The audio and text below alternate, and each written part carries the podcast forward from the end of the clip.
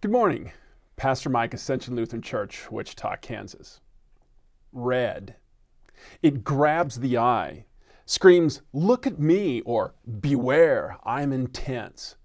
Proclaims itself in sunsets, sunrises, leaves nearing their shelf life, bold botanical beings, red canna lilies, red luscious tomatoes bold fauna beings, red watchman goby, flame, angelfish, a crimson cardinal camping on my lightly snow covered garden, eating some of the grain from my home brew.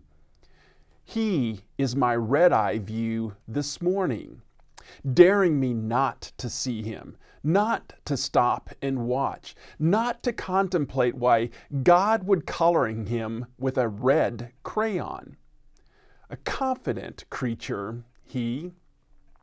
Once spring has fully sprung, he'll live subdued behind the greens. Not so now. Today, he leaps out, bold red against blank white. His presence has me thinking of spring his presence suggests winter coats will soon be hung in the back corner of the closet, reminding us winter always ends, eventually, at least in Kansas. In a few days, freezing temps may return. The coats can't hibernate just yet.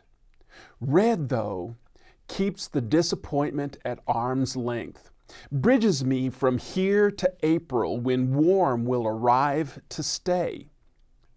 The cardinal is like an Easter image with wings, like Sundays in Lent. The hint of the resurrection of Jesus in the middle of the Passion.